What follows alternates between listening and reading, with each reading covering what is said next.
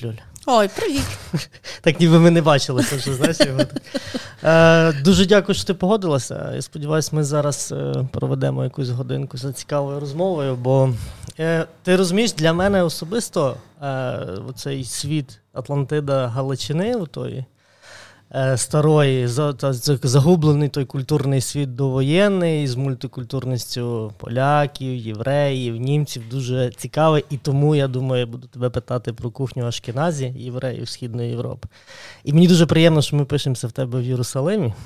Ну, те, ти ж розумієш, що всі дороги ведуть в Єрусалим. Всі дороги так, ведуть в Єрусалим. І мені на мій сором я дізнався про е, ваш прекрасний заклад тільки два роки тому. Тобі не соромно? Соромно. Мені соромно, а потім ще мені стало соромніше, коли я прочитав, що м- ви в 2009 році, 31 жовтня, перших відвідувачів прийняли. То виходить, що ви з концептуальних закладів е, один з найстаріших, можна сказати, які протягом цілого часу діють і не закрилися. Ну, дивися, ні, насправді мені здається, Криївка була раніше, Галицька жидівська кнайпа була до нас. Але вони вже закрилися.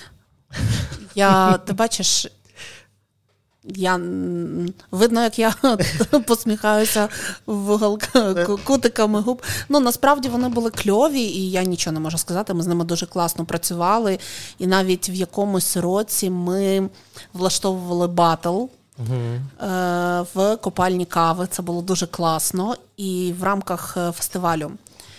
Фестиваль був клейзмерської музики. Ми в рамках цього фестивалю клейзмерської музики влаштовували батл з єврейської кухні з Галицько-жидівською кнайпою. Круто. Це було настільки, ну нема ніякого негативу. Тобто ми співпрацювали, і це було дуже цікаво. А через рік ми спільно з ними так само в рамках цього фестивалю влаштовували конкурс кулінарний, коли господині єврейські uh-huh. готували свої страви, презентували, і ми разом з нашим тоді шеф-кухарем і. З представниками феста і з шефом Галицько-жидівської кнайпи вибрали переможців. Ну, Клас. це теж було дуже прикольно. А скільки було конкурсанток? Тобто багато? Слухай, ти знаєш, я вже не можу так згадати. Десь фотки, знаєш, періодично Фейсбук підкидує, але напевно десь господин ну, 10-12 було 100%. Круто. І це були дійсно такі деякі страви, такі незвичні. Я тут пам'ятаю назавжди, що була одна пані, яка приготувала суп е, з такими мациболами. Що це ти одразу пояснив, бо я в принципі це були зелений. кульки е, маца. Маца ага. це хліб, М- який їдять хліб що... пасхальний. Давай так. отак, щоб було простіше. Бездріжджовий, Та, бездріжджовий, без прісний, без нічого. Тобто із нього роблять муку. Угу. І з цієї муки роблять такі кульки. І цікаве було, там була насправді цікава історія цієї зупи, що під час війни вони дуже голодували, їхня родина, не було що їсти, і бабця їм варила ці зупи з е, мацеболами. Але я тобі скажу, що на смак там не було ні жиру в цих мацеболах, трошки олії вона давала. На смак ця зупа з цими кнедлями такими, вона була ніби курячий бульйон.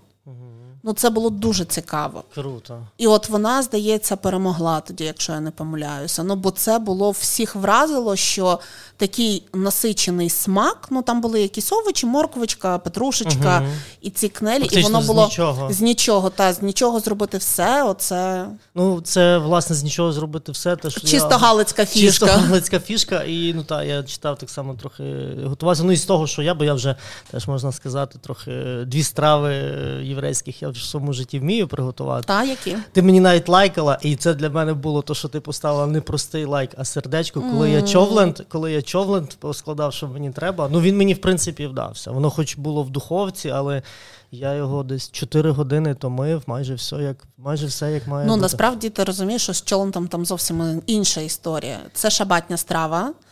Вона готується всю ніч. І я тобі скажу, що ми, коли працювали з релігійними євреями, ми готували обов'язково на суботу чолнт. Угу. І ми е, ну, не маємо змоги, це має бути спеціальна пічка шабатня. Ми брали цеглу з вулиці, ага. обкручували цю цеглу фольгою, ставили на газ, на маленький, знаєш, на свічку, і тоді ставили зверху кастрюлю. Круто. Розумієш, щоб воно не пригорало, а вмлівало. І от воно стояло на цій цеглі в нас з вечора. Ну, закипіло, поставили на цеглу, і воно на цій цеглі стояло в нас ну, від заходу сонця, від зірки і цілий день суботи. А є, тобто у вас е, клієнти, типу. Вже нема. Я, Ну не то, що вже нема, ми більше не беремо таких клієнтів. Ми, коли відкрили Єрусалим, звісно, ми бралися за будь-яку роботу. Угу. Е, І ми працювали з кошерними гостями, тобто ми готували кошерну їжу, але так як в наш заклад не має сертифікату туди от кашрут, Угу. Тобто ми не маємо права готувати кошерну їжу щодня. Для цього о, дуже потрібно багато дотримуватися правил. Ну там і ритуальний забій худоби правильний має бути і так Це далі. ти про шойхітів говориш? Ти почекай, не Ага. не, не А, плутай, все, все, не не плутай все на купу. Отже, хто такий? Е, Ми мали для того, щоб працювати, треба було запросити сюди Машгіха. Машгіах це такий технолог кошерного харчування. А Давай. вони є на, на взагалі в Та, Україні, в Західній та, Україні звичай- є такі люди. Ну так? я не знаю на Західній Україні, але в Києві точно є. Угу. І ми запрошували з Києва Машгіха, е, таку пам'ятаю, Ханна Рівка Мураховська. Ага. От вона приїжджала. Ми до її приїзду мали забрати все з кухні, взагалі все. Е, Всі полишалися тільки поверхні з нержавійки, які миються, мікрохвильовкою не можна користуватися. Е, Духовка в нас була інша, ми привозили, плиту. Ну, тобто вони вимивають, видрають всю кухню, ошпарюють окропом, тобто наводять лад. Потім на кухню заносився весь інший посуд, кошерний. Угу. Тобто він має бути або новий, або тільки який готувався от з цією. З цими продуктами і під контролем саме Окей. Машгєха. Запалювати вогонь на плиті могла тільки Машгєх або я, тому що ну, має єврей запалювати вогонь. Угу. Вона за цим пильнувала. Далі там суворий був е, контроль всіх продуктів. Е, Всі яйця вибиваються, знаєш, як типа по одному в склянку, і дивиться, чи нема там червоної цяточки зародишем. Чи кров... чи- і Та, крові нема. Та, та, та. І Якщо є, то вона зливається в банку, або вони викидали, але я тобі скажу, що ну, наші дівчата виходили, кожна мала по півтора літра яєць битих додому. Перебирав все вручну весь салат, вся капуста, щоб там не було ніякого хробачка, нічого, вимочували салати. Я єдине, знаєш, що дуже добре пам'ятаю, ця Ханна, вона класно з тістом працювала і пекла булочки з корицею нам. Ну, вона пекла для го- А ну, вона, тобто, якийсь час перебувала тут, так? Ну, наприклад, там приїжджала туристична група 120 людей, та, і ми мали їх зустрічати, готувати і все для них робити. От вона приїжджала за два дні до готувати кухню, день заготовок. Потім вона була з нами То до останнього історія. дня. А, та, то, а то коли, ну, коли відбувалося там декілька, років тому, так? Ну, Чи? ми, я тобі скажу, останні, зараз тобі скажу, останні, напевно, 6 років ми не брали групи релігійні. Угу. Тому що в нас зовсім змінився стиль е, роботи.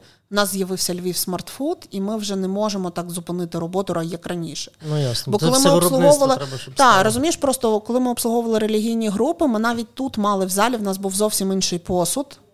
Нас ми його нещодавно буквально знайшли на складі і віддали на єврейську організацію. Ну зараз щоб вони годували. І всі скатертини ми зі столів знімали, застеляли спеціально. У нас такі були гарні клійонки. Ми купили. Знаєш, не такі, знаєш, а такі симпатичні якісь були. І все було зовсім інше: вилки, ножі, стакани. Ну тобто мали другий набір, просто два ресторани. Знаєш, звичайний і А це якісь були паломники релігійні? Чи... Це не релігійні, були якісь там, наприклад, освітні проекти. Релі... Були декілька разів такі та релігійні табори. Тут ну просто ж через Львів туристичний, і, наприклад, вони роблять якийсь там табір для дітей чи юнаків, чи сімейний табір робиться в Карпатах, і на 3-4 дня приїжджають у Львів. І їм потрібно специфічне харчування. Окей. Інколи за такою групою цей Машгіях їздить. Стосовно м'яса. Риба підходить майже вся, ну крім некошерних видів риб, але її купити можна в вільному Тобто та, що, доступі. Та, що має луску і плавники. Саме так. Е, тобто, м, але з м'ясом є складності. Тобто, в нас е, має бути м'ясо кошерне. Тут ми підходимо до забою. Угу. Ми йшли простішим шляхом. Ми замовляли все у Києві на сайті Укркошер. Ого, такий Так, тобто можна купити все або в синагогах, продають в київських е, кошерне м'ясо.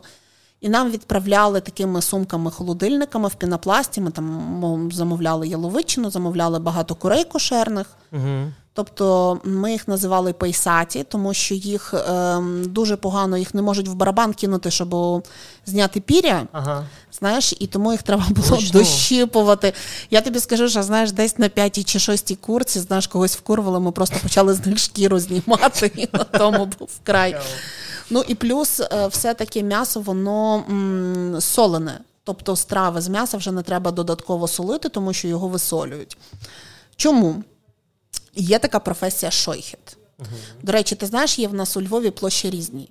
Так. Чому вона називається так? Ну там, очевидно, були ритуальні ці Там жили шойхети, шойхети та різники, які різали м'ясо. Я вже десь я проходив, десь угу. вже потім читав. Теж. Вот. І там була яка історія, як він взагалі е, шойхет ріже м'ясо. По-перше, це е, династії. Та? Це від е, батька до сина угу. переважно передається ця професія. Вони мають якісь суперкруті ножі.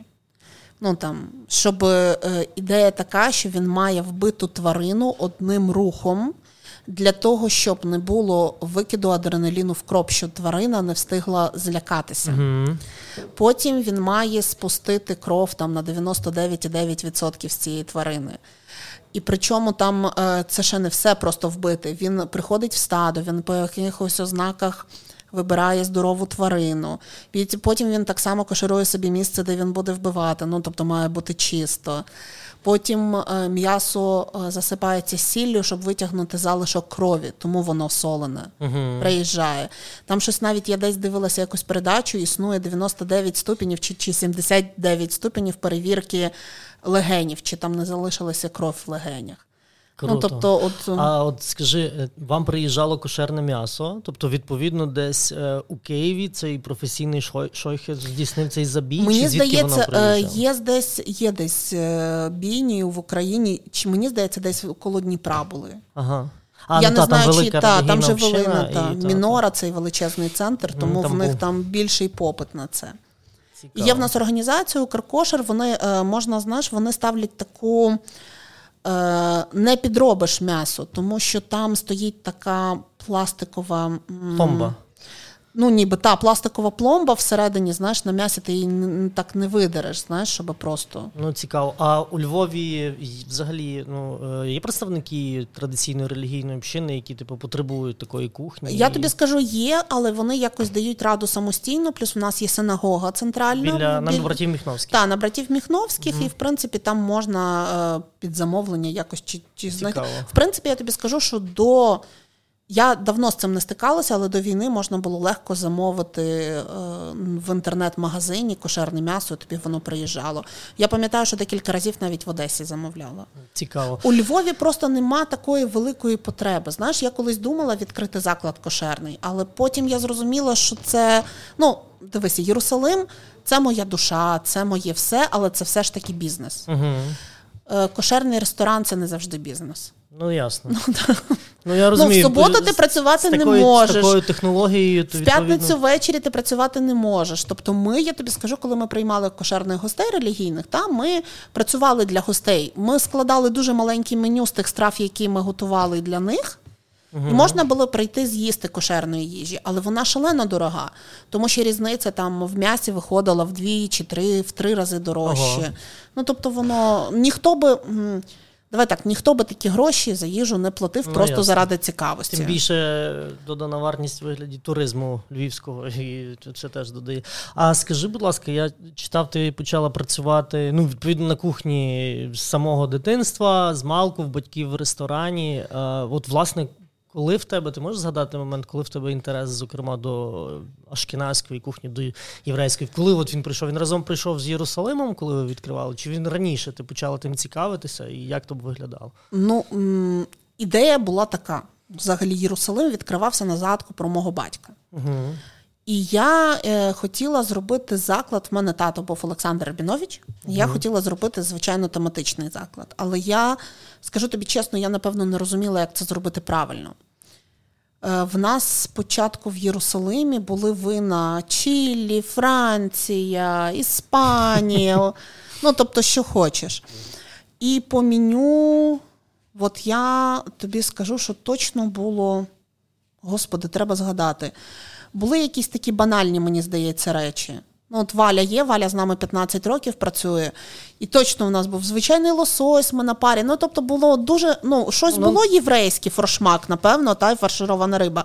Але попси було теж. Тут просто Валя зі мною 15 років вже працює. Ага, супер. Так, і е, були якісь попсові речі. М, розуміння моноформату прийшло і вибудувалося згодом, напевно, за років 4-5, я би сказала коли я е, ідентифікувала, ну тобто, знаєш, ти починаєш варитися. То, що ти там з батьками десь десь там підбігав, працював, це ну, одне. Так. А коли ти сам е, починається розуміння моноформату, та в нас потихеньку зникли всі вина.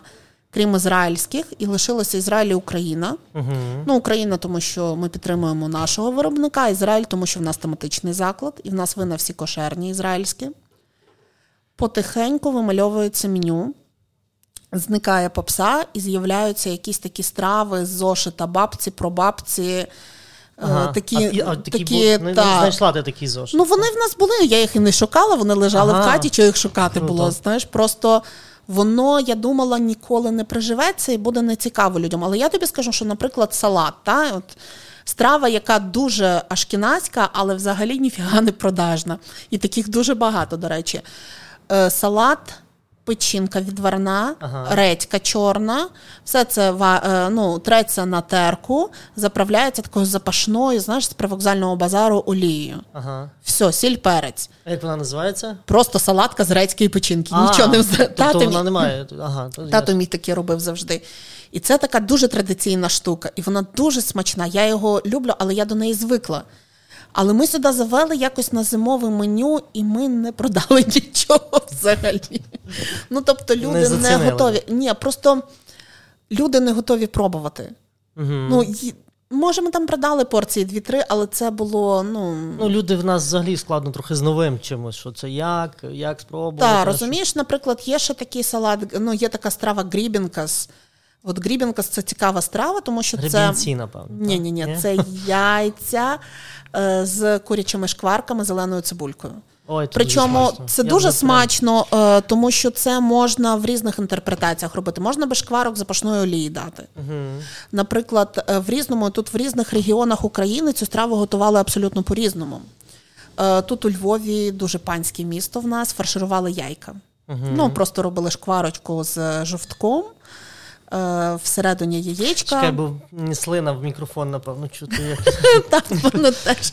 Е, е, десь на Чернів... в Чернівцях на Буковині це була салатка, шкварка, яйце і зелена цибуля мішане.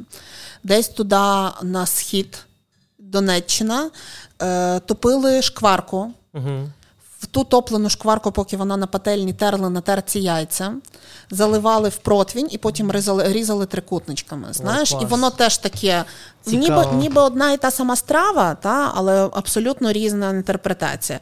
Я тобі скажу, що ми теж робили тут цю салатку з яєць, е, цибульки, шкварок. Ну, трошки краще, звичайно, ніж печінка продавалася, але все одно не настільки добре, щоб залишати в меню на постійній основі. Ну ясно. То такий довгий шлях е, проб і помилок. Так, і я тобі скажу, що ми на сьогоднішній день на нас взагалі дуже маленьке меню, 19 позицій. І в нас салатка тепер в меню тільки одна. Ага. Він називається салат дня.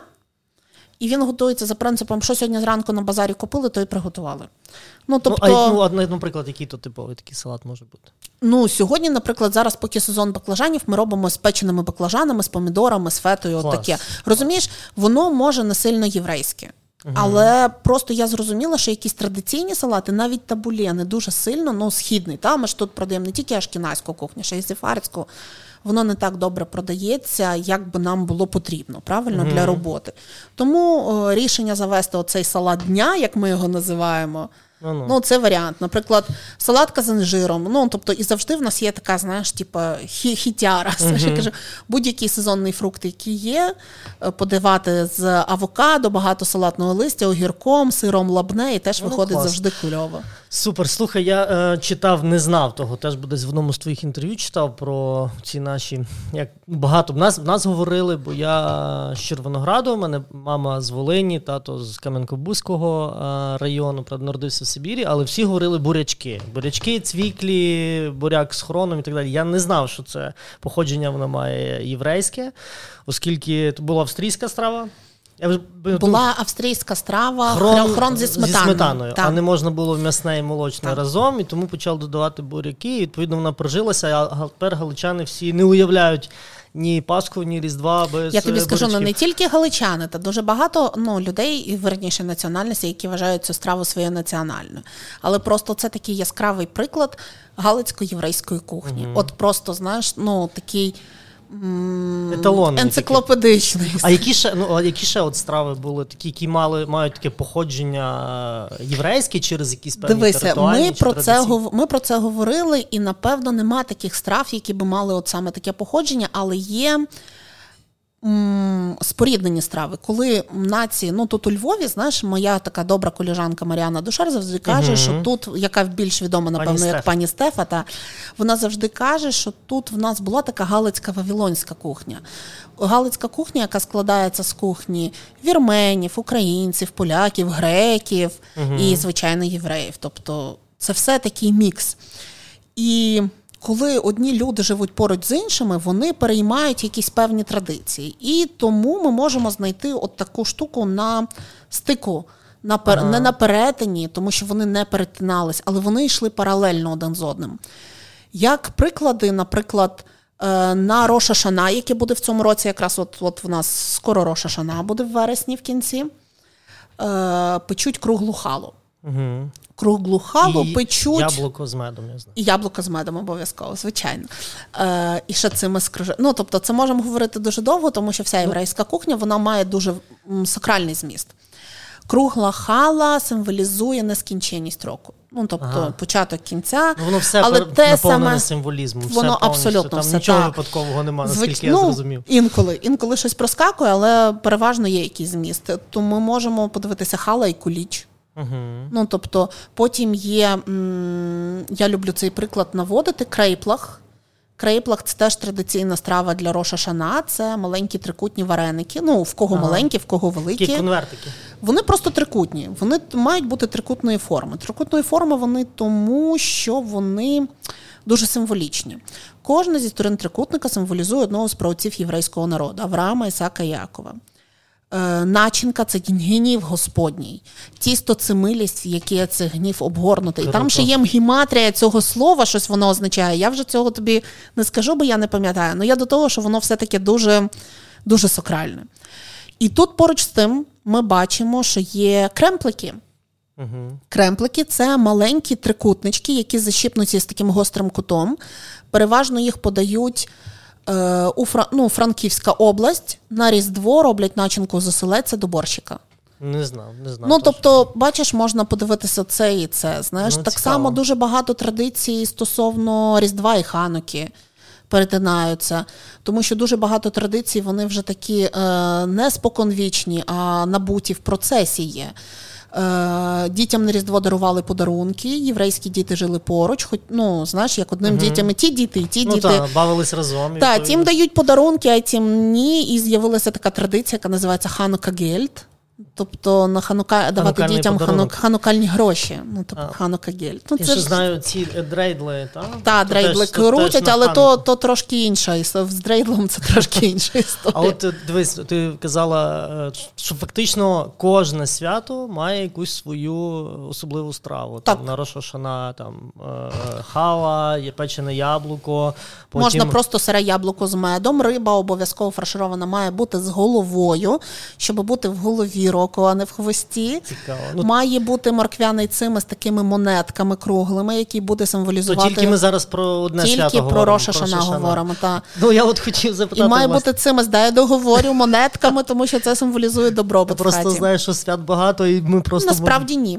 Ну е, там, ну, ну, наприклад, на на Песах, то взагалі тобі цього року москалі седер зіпсували. Я знаю, ти дуже на, на них ще крім того дуже зла. І я що хочу запитати: от на Роша Шана свої страви, е, на Песах свої страви. На Сукот знаю, е, є таке свято, там навіть якийсь такий лимоноподібний фрукт також мусить присутній. Всі ці свята, коли ти відзначаєш чи святкуєш, чи готуєш ти на кожне з цих свят е, от, от ці традиційні необхідні, скажімо так, ритуальні страви чи ні?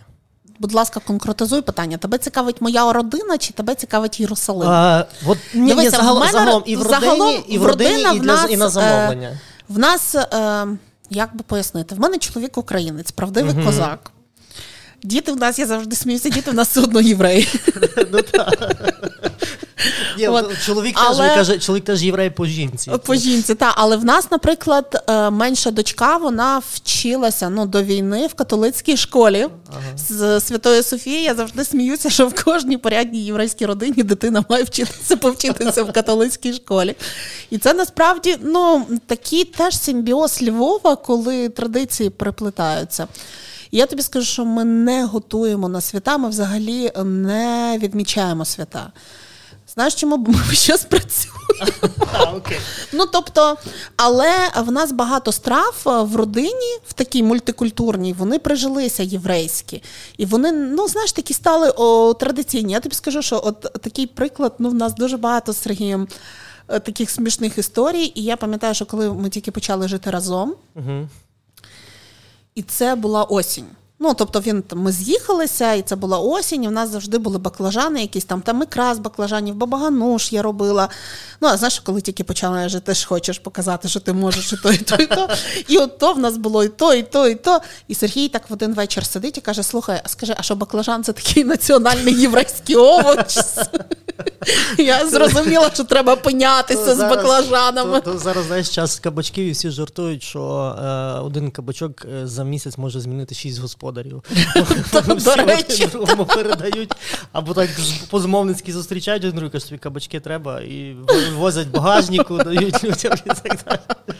Окей, е, слухай, я також знаю, що жир не весь використовується. Тобто жир в єврейських іудейських стравах це або, ну, відповідно, з кошерного м'яса, або це там з телятини, або олія, або гусячий жир. От де можна купити? От то особисте питання. Я хочу десь купити чи гусячий яка, свалець можна. Дивися, яка штука. Ну, взагалі, колись, от ми, до речі, теж цікавилися цим питанням. Пам'ятаєш, е... почекай, давай питання інтимне майже. Скільки тобі років? Е, Так, так, зразу 39. 39. Отже, ти, коли тобі років було 10-12, однозначно батьки гуску десь купляли, правда, угу. і, і щось запікали. Спробуй зараз купити людську гуску. Ну так. Традиція оцього споживання водоплавчої птиці, правильно говорю угу. чи ні, вона дуже відходить. Розумієш, тому що раніше ці птахи мали певне навантаження. По-перше, гуска це було піря, угу. правда? По-друге, це був жир а по-третє, вже було м'ясо. Зараз в нас нема такої потреби в пірі, угу. нема такої потреби Ух, в цьому не, не та, того, в жирі, нема такого, бо є олія. Але я тобі скажу, що з того жиру навіть е, свічки, ну, як е, масло, знаєш, заливали, щоб воно пало. Та-та-та. Вже нема такої потреби, тому що ми можемо це купити. І тому оце використання цієї птаха, цього птаха там в в господарстві, воно вже не таке ну, е, важливе. Я тобі скажу, що ми якось хотіли е, з Маріанною зробити майстерку на хануку і зробити гусака, такого запекти гуску. І зафарширувати її рисом, е, білими грибами і різними там субпродуктами, так як мій тато робив, наприклад. uh І я тобі скажу, що ми того гусака пекли курва. Чотири години він все одно був такий, як двері. Ти розумієш, і тут. Е, ну, ясно. І тут а, питання... А, це, а через що він такий жорсткий? Бо, бо він такий самий по собі є? Може, так? я не знаю. Ну, можливо, якось його там з якимись там іншими параметрами. Я не вирощую птаха, я тут нічого не можу і сказати. І, ага. Але якось ми купили іншого, він був класний. Ага. Тобто, е, тому я тобі скажу, що я не знаю, де купити окремо гусячий жир, але, наприклад, гуску можна купити на метро. Угу. Раніше можна було купити, і можна було розібрати і вже тоді натопити з нього жиру, з гусака. Але я тобі скажу, що, наприклад, була така страва єврейська, яка називалась пологусак. Полугусок. Так, ну бо цілу гуску відразу не робили, робили тільки половиночку. Полугусок, от я пам'ятаю точно, що десь мені вона траплялася в Ага. Цікаво. в переписах. А от також щодо переписів, щодо пошуків твоїх і твоїх знаю, коліжанки тобі дуже допомагають в цих пошуках, бібліотечних, напевно, історичних, десь персональних записах. Що тобі найнезвичніше траплялося? Таке, от що ти знайшла, прямо страва така, вау, нічого собі таке готували. І що тобі з того потім е, вдавалося приготувати самі? І ну, таке, прямо щоб запам'яталось, запам'яталось. Вау! Що мені траплялося таке вау? Я знайшла правдивий єврейський штрудель, який ми не змогли з'їсти, тому що він був це, причому ну, мене знає, це бабці про бабці, ну, тобто по татовій лінії переписи. Дуже тонке тісто, таке витяжне, і вони смажили в олії. Знаєш, як у фритюрі. Угу. Ну, ми цього з'їсти не змогли, воно нам зажирне. Ну, Знаєш, тобто воно нам ну просто Він не запікався, а він не запікався, він смажився. Оце нам не зайшло, я тобі скажу, і воно було дивне. А з такого дуже кльового, це. Знаєш, є цей десерт білосніжка і сім гномів. Такий, знаєш, чорнослив з горішками всередині, А, збиті ну, ну. вершки. А в єврейській я там в зошиті в бабці знайшла чорнослив начинений горішками, але не для десерту. Потім він тушкується в великій кількості вершкового масла. Угу. Трохи додається перцю і подається як гарнір до м'яса. Оце просто бомба ракета була. Цікаво. Слухай, а в так, щоб не знаю, конкурентів не хвалити і не образити. е, У Львові точно немає закладу вже зараз подібного на твій. В Західній Україні, мабуть, теж, бо я немає такого, що ти можеш кудись приїхати і щось таке спробувати. А в світі, десь в Європі. е, Ну, дивися, по-перше, є в? Чернівцях е, Ріта Штейнберг. То там на променаді такий великий заклад. Ні, ні, ні, ні, ні. Він коло університету знаходиться, але ми так само доклали до нього руку. Тому, якщо ви будете раптом в Чернівцях, Там була В біда в, Чер... в Чернівцях. Ми приїхали, ходили щось, хотіли таке оригінальне, автентичне з'їсти. Чи пиво навіть випити не було. ну То оригінальне, автентичне, я тобі скажу, що ми так само, коли ми від... їздили відкривати гріту. То ми ходили з Маріаною, теж шукали щось таке оригінальне, автентичне, і зайшли китайців. Чернівецьких. Ні, вони були не чернівецькі, але це було дуже досить цікавий такий досвід. От, але щоб ми знайшли щось таке е, ну, молдавсько-українське Мгм. та, чи буковинське, ну тут е, не знайшли. Але я тобі скажу, що там кухня, наприклад, в Ріті, вона більш адаптована для буковин, під буковинських євреїв і під їх традиції.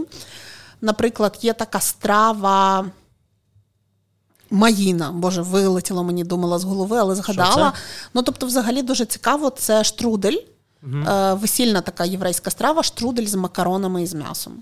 Ну, тобто, бачиш, взагалі, оця традиція споживання вуглеводів з вуглеводами, вона простежується у євреїв по всій території Угу. України, думаю, Сходу, тому що, це- наприклад, і- варнічки. Варнічки, які тільки Та. є в тебе в Нью-Йорку. Я Та, та, є така штука. А їх можна щодня замовити тут? Ну, ми їх заведемо з вересня в меню повернемо, бо це все ж таки більш така е, осіння-зимова страва. Угу. І на літо ми намагаємося давати щось таке легше. легше. Та, а вже я думаю, з вересня підуть в меню Asic Flash, варнічки, хелзельші, які фаршировані повернуться. Ой, клас. Думаю, баранина якась повернеться, таке кюфте вже сифарське. Храйми, напевно, запустимо. Ну, щось, знаєш, щось таке піде, знаєш, більш е, важка артилерія. А от скажи що таке, е, наскільки я розумію, е, там довоєнний час чи перша там третина ХХ століття. Е, Ну, більшість людей Слухай, тепер, коли кажуть довоєнний час, треба дуже чітко довоєнний, та, довоєнний, скажімо так, скажімо, міжвоєнний і перша третина, нехай ХХ століття. Більшість е, євреїв, оскільки потрібно було дотримуватись кашруту, е, я розумію, що готували вдома. І, і все ж таки, чи були у Львові заклади, от конкретно іудейські? Напевно, що були, тому що величезна кількість євреїв було. Чи, чи, чи Ти не, знаєш, чи не я тобі скажу, що я точно цього не знаю, але я знаю, в кого можна запитати. можна, можна буде запитати в Ігоря Лільо, і я його запитаю, попрошу, щоб він нам розказав, а ми десь там в коментах напишемо. Цікаво. Мені здається, він щось розповідав, що щось таке було. Чи в Брістолі? От ти знаєш, от щось я пам'ятаю, в нас якась розмова на цю тему була. Мені здається, Бристоль був кошерний. Круто. Але я можу помиляти. Відразу кажу, що знаєш, я Ну, але можу все ж таки помилятися. єврейська кухня це таки домашнє приготування, кухня, де мені здається, що більше так. Більше так. Не не, не було такої там, ну, скажімо, як, як в поляків традиції такої ресторанної, або це, напевно, більше. Все ж таки, це з домом пов'язано, з сім'єю, з великим ну, столом. Ну, взагалі, тут ем, вся ідея єврейської єврейської їжі це об'єднання на ну, на шабат, всі збираються вдома за одним uh столом, їжа об'єднує, там багато ну, багато нюансів, багато традицій, ну, звісно. Ну, так. так як на на Седер я теж читав, там там фактично більшість страв перетинається з нашою Паскою. З, е, От, власне, що там і ті самі бурячки з хроном, і ягня. Ну, то більше, в принципі. Ти говориш зараз про тарілку. Так, та, та, про тарілку, де багато страв. Так, але вони трошечки інші сенси все має. тому... І я просто знаю, що там дуже важливо щодо сенсів дітей, дітям пояснювати, що саме означає. Ну, взагалі, юдаїзм він вважає, що треба займатися просвітництвом. Угу. І якщо, наприклад, ти не хочеш ну, І в тобто, теж відповідно завжди просвітництвом треба займатися завжди. І якщо, наприклад, от ортодоксальні євреї вони вважають, що якщо ти правильно не робиш, він має до тебе достучатися різними способами. Ага. Я пам'ятаю, коли була в перший раз в, в Ізраїлі, це був 97-й рік. І ми жили в Тель-Авіві. І в нас в готелі був внизу магазин продуктовий, який працював на шабат. І я перший раз бачила, коли релігійні євреї стояли і кричали, і каміння кидали, що вони порушують закони. Ого. Ну ти розумієш, це ортодоксальні. Тобто завжди треба ну, розуміти, що все має дві угу. крайності. Ну, Супер лояльні і супер ортодоксальні. Окей, ти згадувала про вино. Ну, оскільки я розумію, вино взагалі має ритуальний зміст, і також там він і особливо там має наливатися якось, і на шабат мусить бути присутнє вино обов'язково. А от ще якісь спиртні напої. Ну так само горілку, напевно, вживали і раніше, і зараз, і як як відбувається взагалі? Е, Ну, горілку вживають завжди. Угу. Вот. Горілку вживають завжди.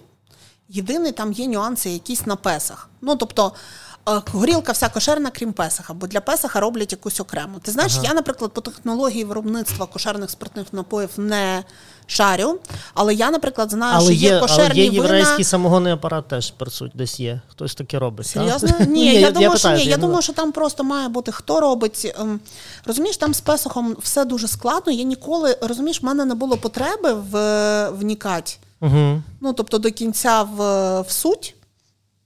Я знаю точно, що вино, яке в мене є тут на полицях, Ярден е, Голан Вайнері, оцей кошерний, вони не для Песаха, вони не підходять для Песаха. Угу. Тобто, можливо, вони містять. Я зараз думаю, що можливо вони містять там якісь там злакові, можуть культури попасти чи ще щось. Ну, мало лі. Ну, угу. вот. Я знаю, що є таке виробництво Манішевич. І мені е, передавали декілька разів подарунок по пляшці цього вина. Це Воно ні, ні, це з Америки передавали точно. І це вино, воно мені по смаку нагадувало більше бабцину наливку, знаєш, таку ага. вишневу мені, ну як на мій смак. Okay. Ну, тобто воно таке дуже цікаве на смак. І я пам'ятаю, що це було написано тільки для песаху на ньому. Е, горілку тільки для песаха я не бачила ніколи в руках не тримала, от вино точно тримала, навіть пила. Я знаю, що тут є якісь нюанси. Так само посуд. Посуд, який, е, ну, наприклад, кошерний, використовується щодня, він не підходить для песаха. uh Для песаха має бути інший посуд, ну, типу, тільки пасхальний. Е, Потім, ну, тобто там купа-купа таких от нюансів. Цікаво. Там, наприклад, оце вино, яке в нас, воно е, з е, сертифікатом кошера. Це означає, що там правильно засаджені лози, правильно зібраний урожай, контрольована врожайність, тобто всі процеси контрольовані, не додається це вино не пастеризоване. Ну, що мені Цікаво. здається, чи от, от тут я мушу, знаєш, ну є якісь нюанси по вині. О, але я, я це окремо, ти розумієш, я тобі скажу, що. М- це окрема історія, окрема галузь дослідження. І, можливо, знаєш, я кажу, що я можу це не знати, але завжди знаю в кого запитати. Угу. Ну, Я так розумію, що зараз зацікавлення тільки тільки ну, є люди-спеціалісти, які то вже давно досліджують і вивчають, але серед переважної більшості населення то люди тільки-тільки зараз починають для себе відкривати. От по навіть по відвідувачах в закладі, як ти можеш сказати?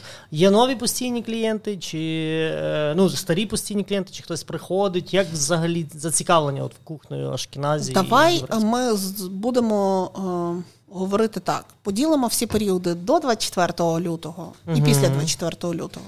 Ну, нехай так, бо це Давай для, для нас всіх зараз та, е, біда і До 24 лютого в нас були постійні клієнти і були туристи. Угу. І дуже велика частина туристів, наприклад, ще до пандемії, ми можемо давай ще можна ще такий виділити а, там, ще шматок. Один. В нас же була ще пандемія, та згадав? Угу. вже Нас товариш сказав, що інопланетяни мають прилетіти, і вже ми все бачили в тому житті. Може би, хай би не летіли. І до чого я веду? До того, що, наприклад, до пандемії було багато туриста іноземного. Угу. Після пандемії, там, коли вже ми відкрилися, почав турист більш внутрішній, правда, йти до нас. Е, після війни зник і внутрішній. Ну, тобто, і, і взагалі вся, все життя змінилося, тому що ми перенаправилися на волонтерку, звісно. Угу. От, тому ну, ясно, складно звичайно, зараз зараз взагалі я вважаю, що проводити якусь аналітику досить складно. Але ну дивися, раніше могли до нас прийти відмітити якесь свято. Там зараз ніхто ж свята не відмічає. Угу. Під ну, замовлення, тобто можна ну, тобто, набір замов... страв можна було замовити. Звичайно, і ну тобто можна, ми навіть готували такі сети знайомства з сефардською ашкіназькою кухнею, або знайомство з ашкіназькою тільки кухнею. Можна було додаткову дегустацію провести там якихось вин, які цікавили. Ну тобто, все це робилося. Зараз цього це нікому не потрібно. Максимум, які собі люди дозволяють, це пройти, просто посидіти там вдвох чи в чотирьох, навіть вже не п'ють так. Ну як я тобі ну, серйозно кажу, ну, тому що ну це ж відчувається тиск шалений. Замовляє, замовлення стали меншими. Угу. Ну, ну тобто ясно, ніхто всі... вже так не гуляє, Треба як раніше. Думати, та.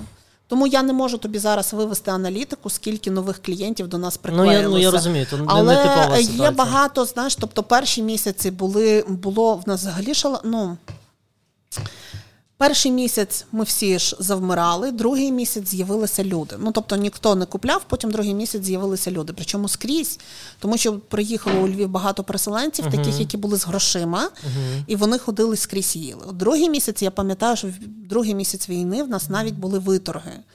Потім е, вони всі поїхали. І виторгів не стало. Ну, це знаєш, так типу, було. Знаєш, якщо малювати графік, знаєш, типа вниз, потім вверх, вверх, потім так хоп, і різко-різко вниз ми пішли всі.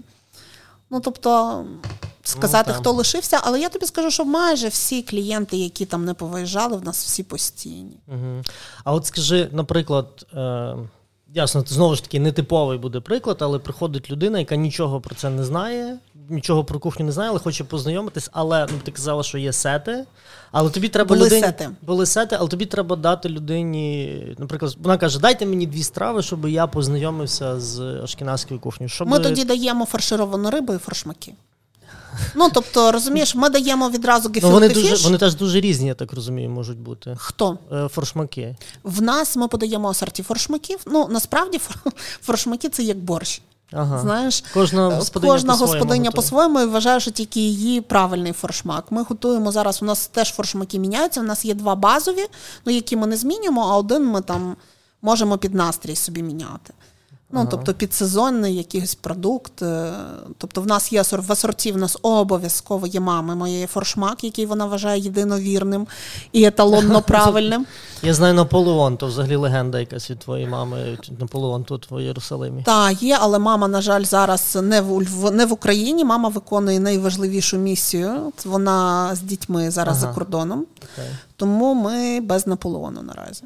Я тобі скажу, ніхто не може замінити мамин Наполеона нічим, але ми віримо, що скоро закінчиться війна.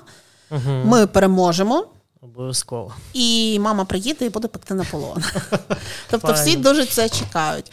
Отчим, е, про асорті. Є один рублений форшмак в асорті з горіхом, з яблуком, це мамин. Потім є один форшмак від нашої Соні, старшої доньки. Він е, з крем-сиром, копченими нотками і ікрою селеться. А є е, третій форшмак, який от сезонний ми міняємо. Ми зараз закінчимо, коли ми закінчимо, я вже теж їсти хочу. Ну, а третій, знаєш, Круто. там може бути там якісь варіації. Ну, супер. Я десь заходив кілька днів тому. Е, десерт був феноменально смачний, груша запечена. Я не думав, що ну там просто якось воно так такі поєднання груша, здається, винний соус. Це по-моєму. Ми її тушкуємо в вині з І з горіхами феноменально. Ну, це не дуже єврейський знаєш, десерт, але просто е, це десерт десерт на всі випадки життя. Знаєш, я його називаю Добрий день Каріс, ага. тому що дуже солодка груша, гаряча, і дуже холодне морозиво. Знаєш, а, ну, якраз ну... вдар, вдарило по зубах, але він легкий, легший, ніж будь-яка випічка. Ми ще подаємо зараз кнафе. Угу. Це такий левантійський сирник е, з тіста катаїв. Ми робимо сир лабнесамі. Це такий е, на йогуртовій основі, і додаємо всередину лабне з домашнім сиром, і воно виходить таке дуже цікаве. Ясно. А я знаю, ви волонтерили багато, готували обідів для переселенців. Зараз вже вже, вже, вже ні, чи, чи далі продовжуєте? Е, Дивися, я тобі скажу так, що в нас вже дуже маленьке кафе, і ми готували щодня. Ну тобто, ми з Сергієм, коли почалася війна, ми думали, ну скільки ми можемо годувати людей. Ну, думали, що ми людей 30-40 точно зможемо годувати, uh і ми на цьому ну, вирішили, отак і будемо так і будемо йти. Щоб ти розумів, ми потім готували 200. 200 щодня? Так, ну, 200 щодня, ну це розумієш, тобто максимальна кількість була 200. Е, потім там 170, потім 150, ну, потім знов 170. Це було дуже багато. Тобто, але ми зібрали персонал, і був таке ну, рішення, що волонтеримо, волонтеримо. Ви з нами, з нами. Ну хто не з нами, ну то не угу. виходьте. Ну просто була така велика кількість людей, яким була потрібна допомога. Ми навіть тут ночували. Ну тобто, ну ясно, у нас тут Єрусалим був е, такою базою. Бачиш, дотепер стоять матраси. У нас в шафі лежать подушки, ковдри. Ну раптом щось. Ну так. Ну бо ми з взагалі перші три тижні жили тут. На підлозі. Ну, бо... Ну, зрозуміло. Ага. Вот. А потім я тобі скажу, що потихеньку-потихеньку людей ставало менше. Зараз в нас є 30 людей, яких ми годуємо щодня. Ну, Ми вибрали таких най. Ну, тобто ми Хто відбираємо та, та, та. Ми співпрацюємо з різними фондами, які нам дають людей. Знаєш, тобто uh-huh. не продукти дають людей, яким це є потрібно на часі. Наприклад, умова така, щоб люди не мали змогу годувати самі готувати, тому що зараз, наприклад, фонд ем, World Kitchen, вони раніше угу. готували. Вони нам вони, в школі теж допомагали. Вони перейшли зараз на проднабори. І, наприклад, щоб люди вже готували самі. А є такі, які ще не вже не можуть готувати готувати самі, і тому ми відбираємо там за певними ознаками. Ми собі вирішили, яких ми беремо. Але я тобі скажу, що, наприклад, заявок зараз більше, ніж ми могли би стягнути. Але угу. просто зараз, ну. Ми колись збирали гроші, та? тобто я ніколи в житті я взагалі дуже не люблю просити гроші. Є в мене така знаєш, uh-huh. специфіка. Я займалася фандрейзингом ну, насправді. тобто... Ну і відповідно цей захід благодійний Так, який ми захід робили. ми робили, це теж був певний фандрейзинг, тому що нам потрібні гроші були на продукти.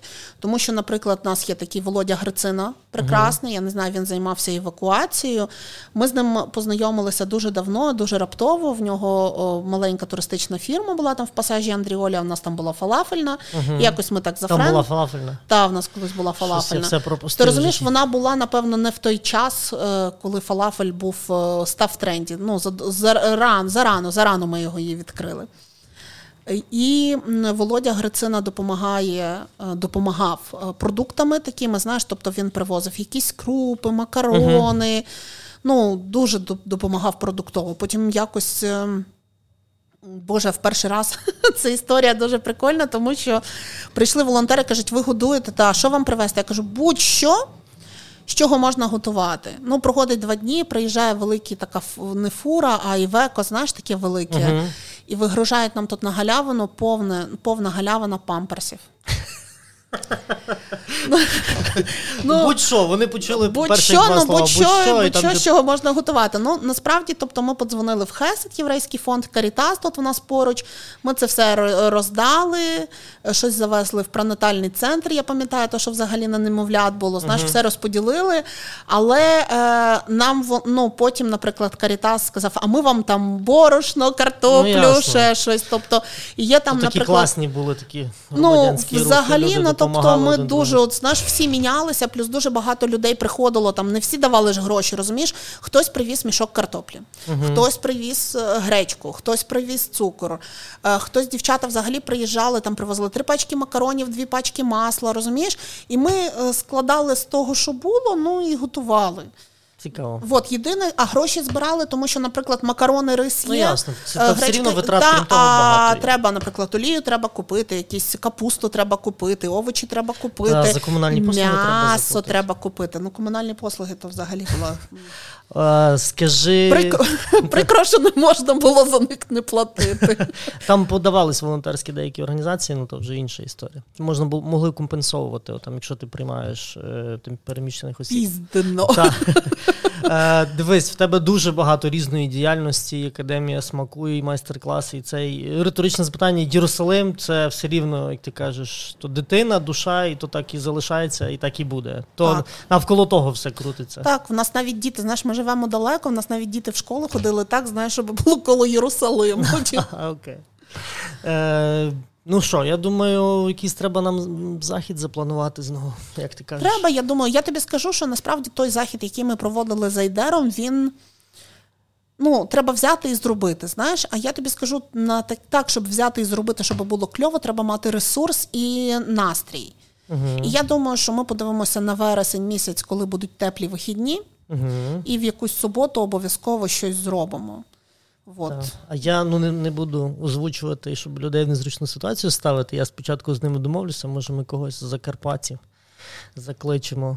Знаменитих закарпатців, і ти говорила про халасли колись уху, так? Та можна Ого, зробити це. Ну і плюс я тобі скажу, що ми з дівчатами давно планували зварити скалочки. Наші, знаєш, у нас є попап, дуже класний львівські скальки. Скальки. Ну, то така не типова львівська страва, скажімо так. Ну, але... Колись море було у Львові, так. Не в тому питання. Колись просто м, взагалі історія зі скальками це давай ми не перервемося. Давай все ж таки я про та, скальки та. розкажу. Мар'яна Душар працювала над книжкою по, про, по Ользі Франко. Вона ж робила переведення з коментарями. Гарна книжка. І е, в переліку продуктів знайшли слово скальки, не могли зрозуміти, що це таке. Потім ми їхали ну, в Чернівці до тої люди відкривати ріту, допомагати. І от кажемо, що от знайшли скальки. Вона каже: Тю, та шкальки, та ми їх в дитинстві в річці лапали на бляті смажили. Виявилося, що це мідії. Потім вона подивилася, і в нас тут і устриці в нас тут готували, і Цікаво. мідії в нас тут готували, тому що були дуже гарно налагоджені торгівельні шляхи. І навіть вона знайшла Мар'яна якісь переписи, от саме в Ольги Франко, як правильно, ну тобто як тоді Круто. готували скальки. Ну і з'явився такий попап в нас, який називається Львівські скальки. І ми приймали участь в різних фестивалях, street food ах, craft beer vinyl. Ну тобто, Ну супер. і навіть е, якийсь час ми цей проект в, здійснювали там, де була Галицька жидівська кнайпа разом з фестом. А, я пам'ятаю. Так, там ми на було. місяць е, зробили такий поп... на мі... попап був То на місяць місяць. він був? Так, так, так. Це попап був Я вже місяць. давніше там був, а там зараз е, далі які заклади? Я не знаю, там щось там, від- але там вже не жидівська. Ні, ні, ні, ні. Там щось інше, але просто коли кнайпа закрилася, то ми зробили там е, разом з хлопцями з феста, от такий попап. Цікаво. І він був дуже прикольний. Ми робили три види скальок. Клас. Ну, Льоля, я думаю, я думаю, що ми можемо ще дуже багато говорити, але Так. на перший раз, я думаю, можливо, ми, ми обов'язково ще повторимо. А буде наша перемога України, буде мир і, І будемо варити борщ і всіх пригощати будемо варити безкоштовно. борщ, і все буде, все буде. Дуже тобі дякую. Дуже І я тобі дякую, що завітав Я думаю, гості. що людям буде цікаво. А ми зараз що будемо каву пити, напевно, там. Чому пити каву їсти І хумуси? Ну що, наступному році в Єрусалимі. До зустрічі. Гарна фраза. Дякую, дякую, Льоль.